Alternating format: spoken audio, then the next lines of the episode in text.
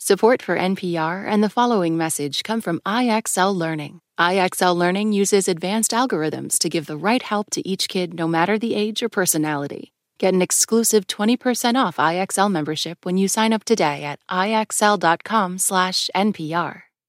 I'm Kelly McEvers, and this is Embedded, an NPR podcast where we take a story from the news and go deep. And today we're going to Austin, Indiana a town that back in the spring of 2015 was all over the news. A virus is spreading in Indiana. A rural town in Indiana. It's in the small town of Austin, Austin, Indiana. Austin, Indiana, as it tries to control an unprecedented, outbreak, of HIV there. Linked to dirty needles and intravenous drug use. On a powerful painkiller called Opana. Opana is stronger than Oxycontin and easier. The opioid crisis in this country has finally led to one of the biggest HIV outbreaks in decades because people in one small town in Indiana are addicted to a prescription painkiller called Opana, and they're sharing needles. A lot of reporters went to cover this story. On CBS, the reporter talked to one of the few people in Austin, Indiana, who was willing to go on the record and say he actually uses this drug, Opana. Kevin Polly was diagnosed with HIV seven weeks ago. He has no plans to quit injecting a drug called Opana. He had done it three times today by 2 this afternoon. Uh, I'd like to say that I'm, uh, I'm going to quit, but I'd probably be lying to you. Did you know sharing needles is risky? I think we all knew that, but it was in the back of our minds. Austin, Indiana is a place of high unemployment and low. It's about a two minute story, and it's pretty interesting. This guy, Kevin Polly, sitting on his front porch, positioned just right for the interview. But the story leaves me with a lot of questions about Kevin Polly and other people who live in this town. Why are people doing this particular drug, Opana? Why are they sharing needles? What is this drug? So, along with a producer, I head to Indiana. We want to find this guy, Kevin Polly. We start by driving about an hour and a half south of Indianapolis to Austin, Indiana, and into Kevin Polly's neighborhood. Some of the houses do not look very welcoming. Keep out, posted, keep off, private property, no trespassing. Kevin Polly's house is this pretty normal one story brick situation with a yard. Out on the porch, we meet Kevin's 74 year old dad, Clyde. Hi, are you Clyde? Yeah. Hey. Clyde says his son, Kevin Polly, the guy from the TV news story, doesn't live here anymore. He's down in uh, that rehab place in Jeffersonville right now. Clyde says Kevin went off to rehab about an hour away. Yeah. And how's that going? So far, I mean, you can't probably can't talk to him, can you, when he's no, doing his talk thing? To him. I don't know if they're going to contact us at all. No, I guess he's all right. It's supposed to be a real good place, though. Clyde says even though Kevin isn't around anymore, a lot of his friends who do drugs are still around. At least five of Kevin's friends are staying in the house. There's much more of them right here in this house right now. Clyde says most of them are doing this drug that we came here to learn more about. Everyone that's in there right now has probably done it. Opana. They probably, none won't talk to you, but if you could get the whole story out of some of these people, you'd be getting a lot of stuff. We do go back the next morning, and we do end up getting a lot of stuff. And just a warning here we see some people doing some pretty intense things some of it illegal. And so, because of that, we've agreed that for most people, we're only going to use their first names.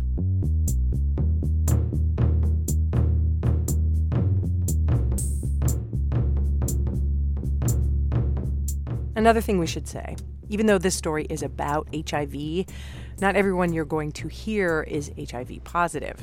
And not everyone you're going to hear is from Austin, Indiana. It's just where they've ended up.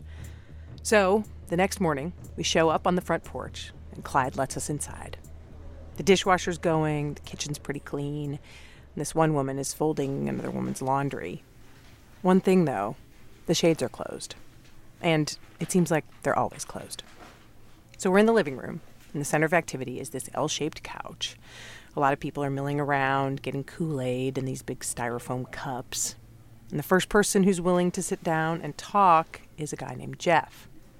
And Jeff starts telling me right away how powerful Opana is and how withdrawing from it makes you really, really sick. Yeah, the withdrawal is unbearable. What does it feel like? It's like uh, having a flu like 10 times Oh my god. intense. Huh. You get diarrhea, you puke, and it's, it's awful. Here's Jeff's story. He served in Iraq with the Army National Guard. He was that guy who stands up in the Humvee and mans the big gun. One day back in 2008, the Humvee had an accident. Uh, Humvee rolled over. Oh. Yeah, messed my back up and stuff. Oh. Jeff hurt his back really bad. Yeah, I was on a walker for like six months. He came back to the U.S. and then basically got hooked on pain pills. Mm, they had me on Percocets while I was there, so yeah. Starting point. Mm, Yeah, that's what got started. And then what? Then they moved me up to Opana's. She, the doctor said, "We got this new pill. I'll try it. It'd probably help with the pain better." And she said, "Opana's." And, Had you ever heard of it before? no, never had. Nobody around here had. Nobody had heard of it at first, but then slowly Jeff started noticing that other people were taking Opana. And then how did how were other people getting them? They was going to the doctors. Yeah. So they knew they, they knew about it. They're like, oh, there's this thing. They knew there's a new one. Yeah, started going pain clinics and And saying my back hurts. yeah, Wink, wink. yeah. Is that how it works? Yeah, I've I've tried I've tried this new pill and it's uh, Opana and they'd write it out for 'em. Huh. And now, and are there still people that will do that, or is that is it harder and harder? to It's harder to get 'em, Yeah. It's harder now because the police and the feds are cracking down on these doctors who prescribe pills for cash. I mean, they call them pill mills. Did you keep getting prescriptions, or did that stop at some point? It stopped. Yeah. And then I started buying on the street. So Buying them on the street meant getting them from dealers who get them from bigger cities like Louisville or Detroit. Jeff says the way they did the drug at the time is they would buy a pill or a piece of a pill and crush it up. And they were like, snorting 'em. snort it, just like people do with other drugs like Oxycontin. And the idea is this like, if you take the pill by mouth, it has a time release. But if you crush it up and snort it, you get all the effects at once. Then, in 2012, something happened. To stop people from snorting this drug, the company that makes Opana changed the formula. They made it really hard to crush up, and even if you do manage to crush it up and snort it, it turns into this thick, gooey gel that just gets stuck in your nose. But by this point, Jeff and a lot of other people were already hooked on Opana, doing more and more every day. More and more, and then they reformulate them. The only way you could really do them is inject them because you actually swallow them. It, you, you really don't do nothing. Jeff and other people say they figured out how to cook up this new version of Opana and inject it. He's been doing that for three years now. So then, how? What do you need a day to to be right? It just depends. Usually, what? Probably close to a hole in a day at least. Yeah. Forehead today, but spread to out. help, yeah, with the pain and not withdrawing. So Right. yeah, That's just to sort of be normal. be normal. I don't get high anymore. I just keep from being sick and out of pain. Actually, I mean, we've actually done a whole pill already today. When he says we've done a whole pill already today, I don't know exactly who we is. But I do know from what Jeff tells me that one pill costs like 140 bucks on the street. Most people can't come up with 140 150 dollars at a time, so they just buy a quarter piece or. And so I asked Jeff, I mean, why not just do heroin? I mean, it's a lot cheaper, and it's what a lot of other people around this area are doing. Yeah. He says Opana is just better and stronger, and it's what's around. Jeff gets a check every month from the National Guard. I ask him how other people can afford it. A lot of people just get out here and hustle, and then there's people that robs people. I mean, they'll steal their money or. If you're a female, you know what you got to do to get it. Or if you're a female, the owner of the house, Clyde, says, you know what you have to do to get it. Okay, so by this point in the day, we know some stuff about this drug, Opana.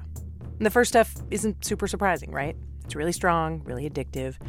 At first, people were getting it through doctors and prescriptions, and later they started getting it on the street from dealers. But we also know that one reason people inject this drug is because the company that makes it, Endo Pharmaceuticals, reformulated the drug to make it harder to crush. That reformulation did stop people from snorting Opana, but then many people just switched to injecting. We actually did a lot of reporting on this, and we found it wasn't just happening in Austin. A study co authored by one of the company's own scientists found there's evidence it was happening in other parts of the country, too. Endo Pharmaceuticals declined several of our requests for an interview. In a statement, they said, in part, we are dedicated to providing quality medications to treat the millions of patients diagnosed with chronic pain and to addressing opioid abuse. But experts say the company might also have been motivated by money. Having a label that says your drug is abuse deterrent is a selling point for doctors. Reformulating, those experts say, can also help block competition from generic drug makers. In an affidavit filed in federal court, an endo executive said allowing generics into the marketplace would decrease annual sales of Opana by about $135 million.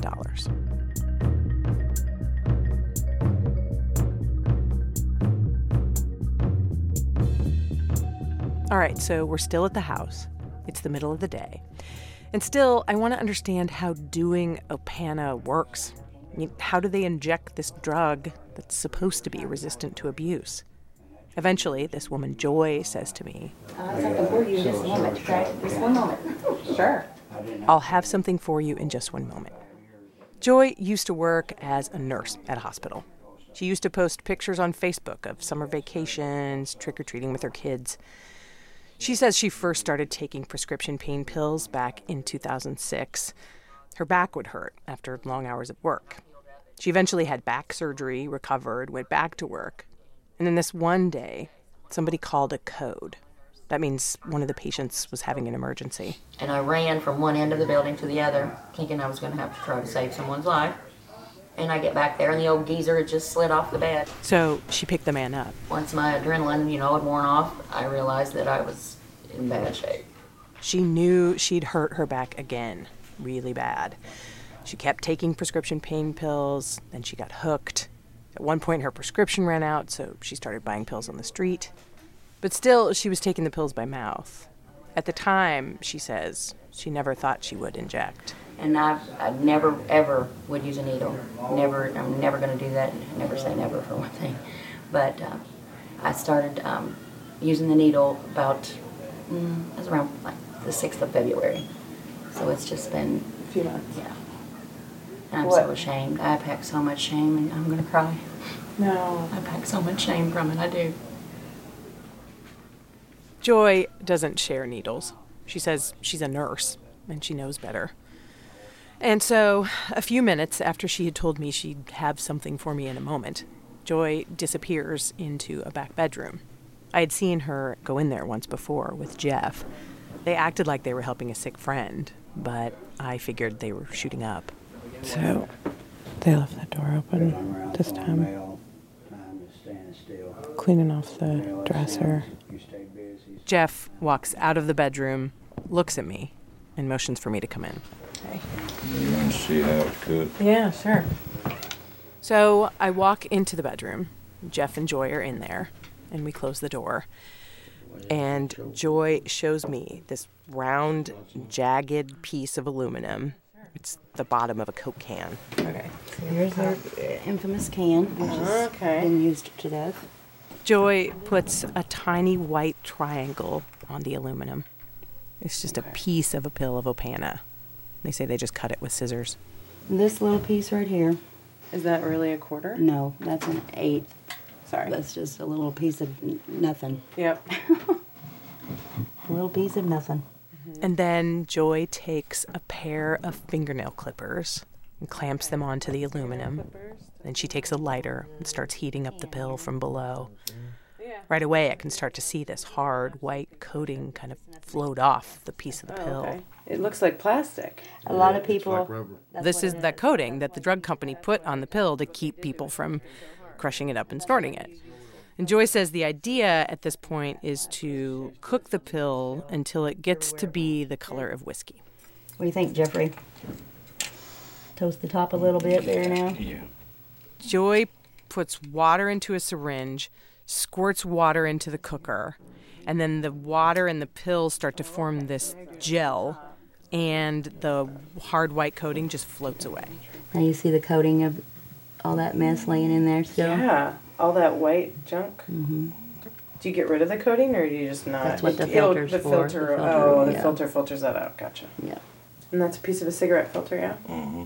Joy puts that cigarette filter right into the liquid. And then Joy, Jeff, and this other guy who's been sitting on the bed, who didn't want us to use his name, they each take turns with their own needle, sticking it into the filter and then pulling that liquid through. And the idea is that the filter will keep the white coating out of the needle. They're really precise about who gets how much, and it all depends on how much money you put on it. So the guy in the bed put the least amount of money down on this pill, so he only gets a little bit. He raises his sleeve, and about four inches of one of his veins is this really dark purple color. And on the top is a sore. So he takes the needle and he injects it into the sore. He asks me if I mind, I don't mind if you don't mind. But he can't get he can't get a vein. So he takes the needle out and takes his hand and sandwiches it between his two legs and like crosses his legs really tight so the veins in his hand will pop out. There's a bunch of little red marks on his hand where he looks like he's shot before, and he sticks the needle into one of those. Joy and Jeff have both turned their backs to me while they're doing their hits. And then it just gets really, really quiet.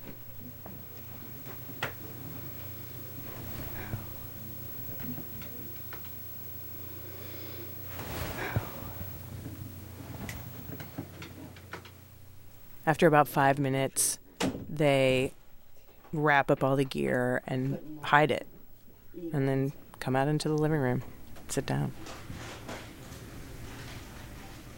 Back out on the couch, Joy nods off for a minute and makes herself a bologna sandwich. And then she starts to tell me she has plans to move out of the house one day and get into her own apartment. And she says she's made an appointment with a doctor who can do an outpatient detox program for her, which includes prescribing this drug called Suboxone. It's kind of like methadone, helps you with the pain and helps with withdrawals. So I ask Joy, what made you make that appointment? Because this is not She starts looking in her purse for her appointment book. this is not for me. This is not what I'm. You know, I, I don't want to hurt, but I don't want to be dependent. I don't want something like that to have control of of my life, my body, my. You know, I don't want something to have control over me. Yeah. Yeah, it's it's the 13th. The appointment is for the 13th. That's about three weeks away.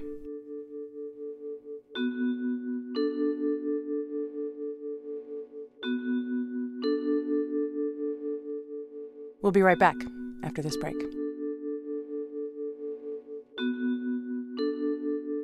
HubSpot supports Embedded because they love great stories. That's all. HubSpot wants to get back to the episode early too. So that's what we'll do.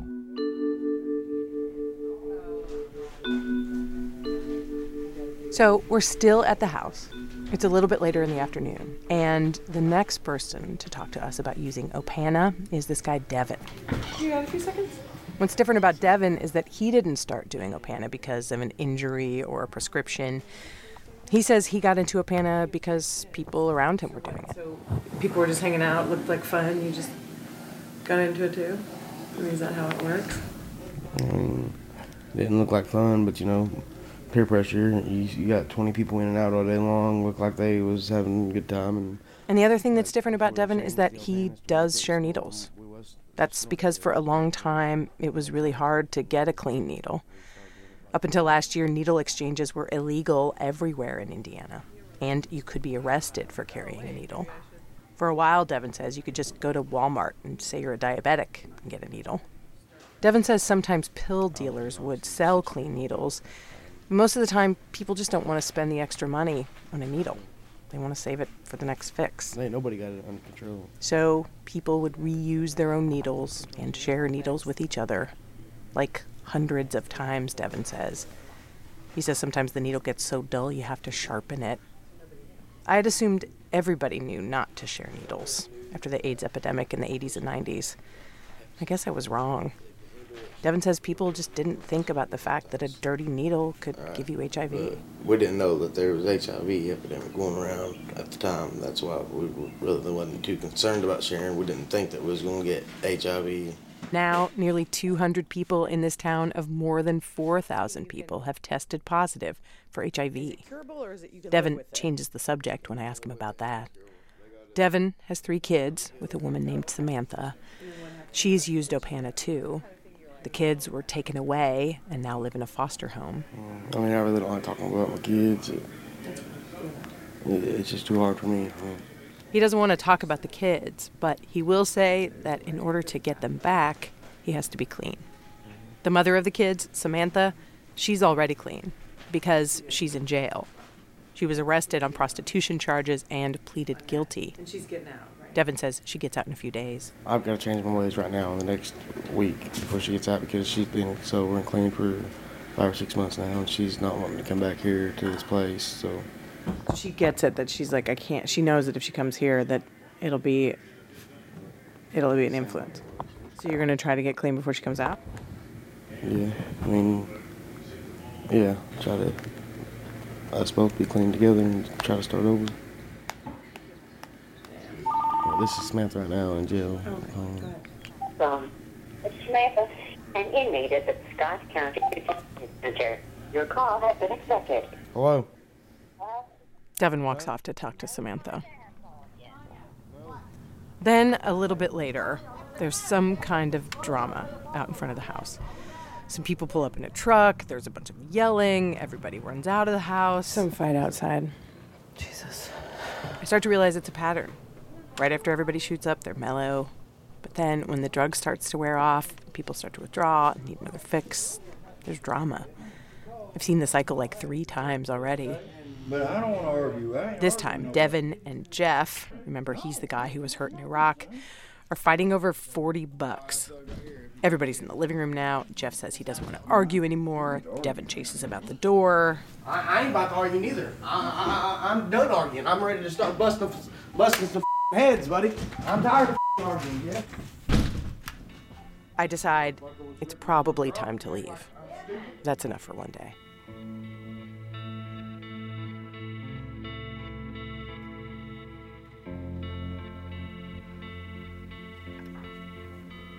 A week later, I go back to the house.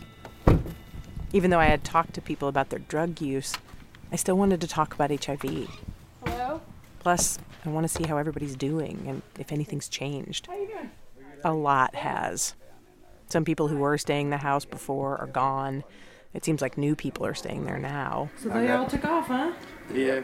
And walking up on the front porch, it looks like something really bad has happened to the front door. Like it's been kicked a lot. But Clyde, the owner of the house, is still here. He lets me in and tells me what happened. Since you've been here, somebody attacked my door and busted I it up, saw and it. uh, and When I came in, I was like, what is that? pulled in, had a knife on me out on the porch, On you? on me. Why? He claims somebody ripped him off. Clyde says the guy with the knife was coming after someone he thought owed him money. And right as I'm talking to Clyde, Devin, remember he's the guy with the girlfriend in jail, comes out of the back bedroom. He's with three women. One of them is this young, dark haired gal. Are you Samantha? Nice to meet you. Welcome back. It's Samantha, Devin's girlfriend, the mother of his three kids.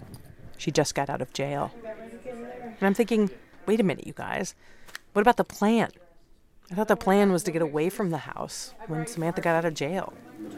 I start to ask them about it, but then Yeah, I got it. You gotta go. There's everybody's running around, grabbing purses and keys, and they tell me they have to leave really quickly and take Samantha to an appointment with her probation officer. gotta get her there. We'll see you in a bit. Yeah.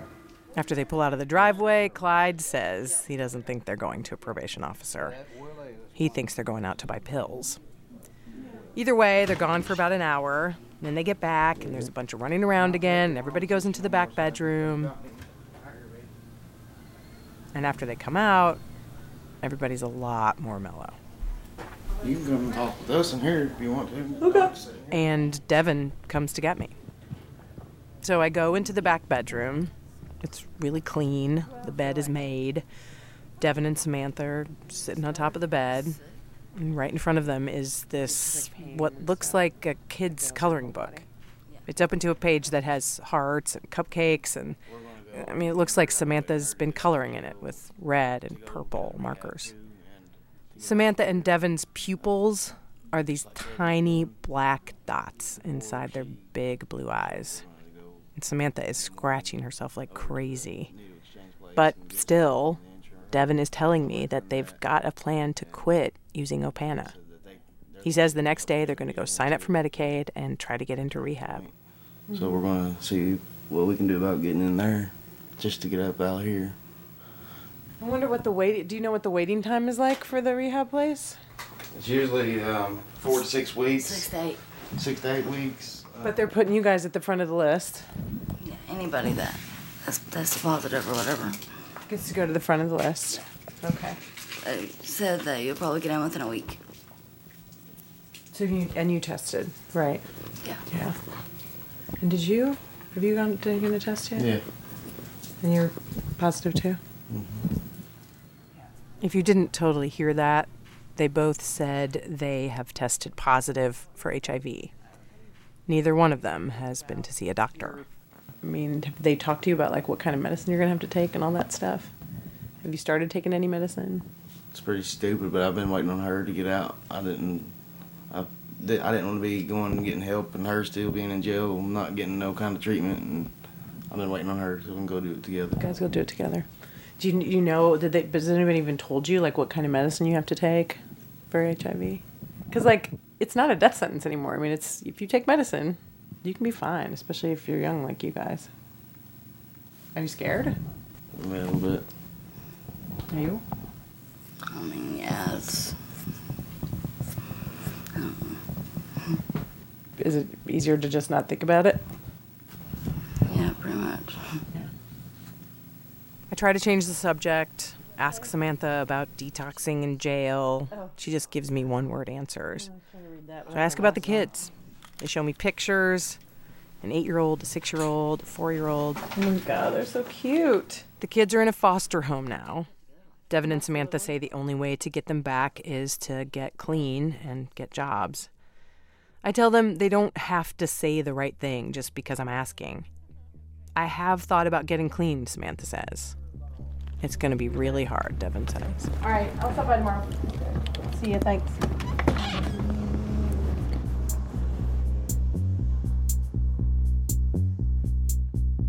The next day, I go back to the house to see if they went to sign up for Medicaid and get into rehab. They're not here, Clyde says. They didn't go.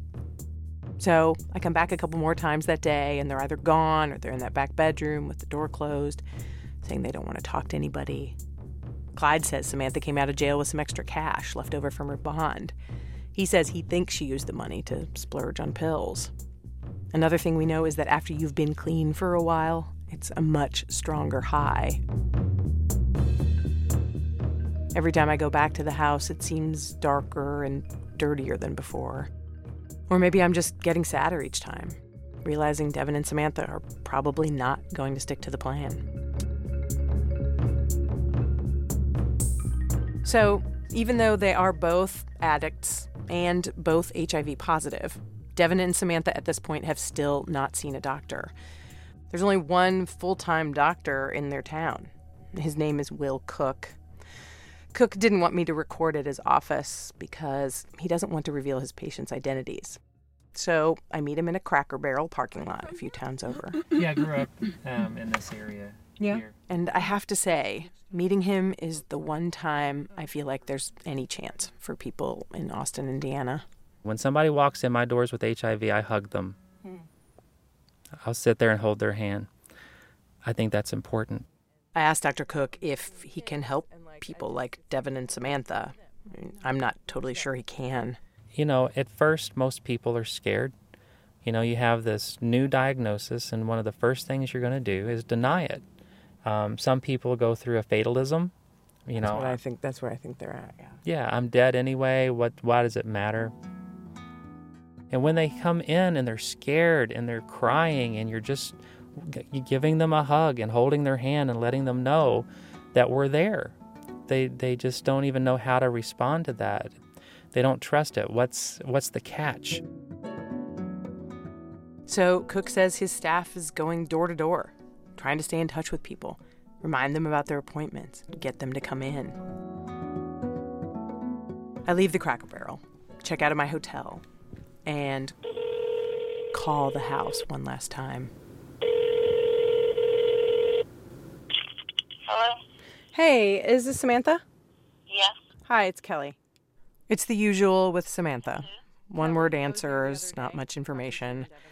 I ask her if she and Devin went to sign up for Medicaid so they could go into rehab, and she says they did. And then she says she's got an appointment in a few days with Dr. Cook. I really want to believe she will go to that appointment. Later, I find out she did go.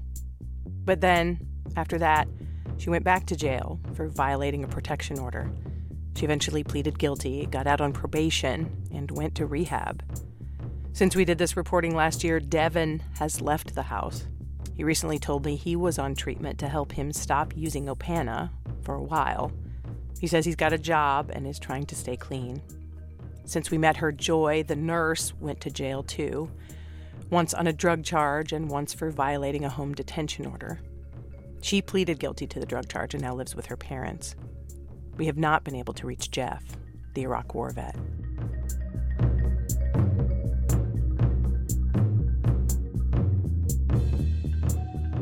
The thing is, Jeff and Joy and Devin and Samantha's brain chemistry has been changed by their addiction. Researchers say they are different people because they've used this drug. Studies show quitting a drug like Opana is nearly impossible unless you use what's called a medication assisted treatment like methadone or Suboxone. Expecting Devin and Samantha to just quit on their own isn't fair. That's what I was doing while I was reporting this story. And now I realize it's how a lot of people think about addicts. Just quit. Fix yourself. But for people in Austin, Indiana, people in those bedrooms with the shades closed, people who think they're dead anyway, it's a lot more complicated than that.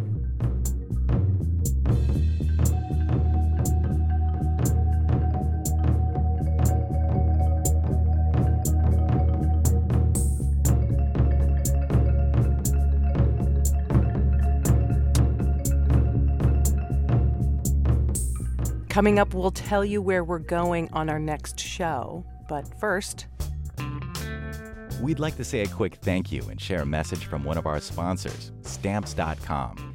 These days, you can get practically everything on demand, like this podcast. So, why make time consuming trips to the post office when you can get postage on demand with Stamps.com?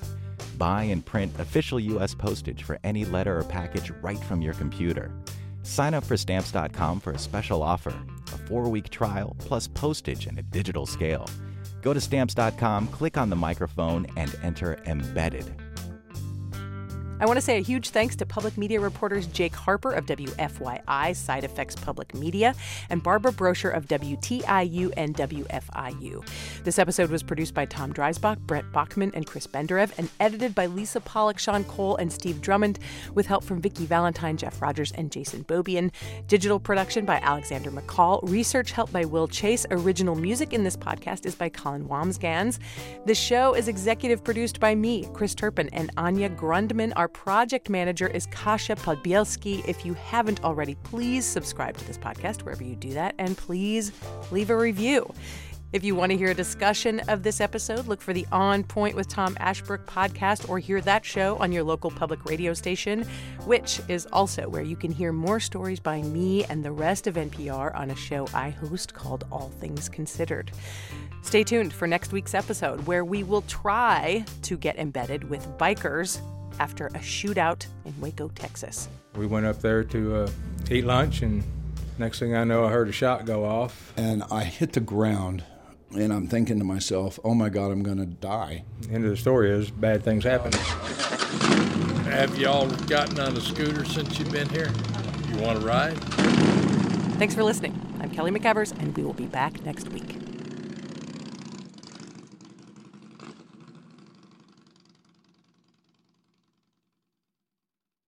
This message comes from NPR sponsor Mint Mobile. From the gas pump to the grocery store, inflation is everywhere. So Mint Mobile is offering premium wireless starting at just $15 a month. To get your new phone plan for just $15, go to mintmobile.com/switch. Support for NPR and the following message come from Rosetta Stone, the perfect app to achieve your language learning goals no matter how busy your schedule gets. It's designed to maximize study time with immersive 10-minute lessons and audio practice for your commute. Plus, tailor your learning plan for specific objectives like travel. Get Rosetta Stone's lifetime membership for 50% off and unlimited access to 25 language courses. Learn more at rosettastone.com/npr. It's a high stakes election year, so it's not enough to just follow along. You need to understand what's happening so you are fully informed come November. Every weekday on the NPR Politics Podcast, our political reporters break down important stories and backstories from the campaign trail so you understand why it matters to you. Listen to the NPR Politics Podcast wherever you get your podcasts.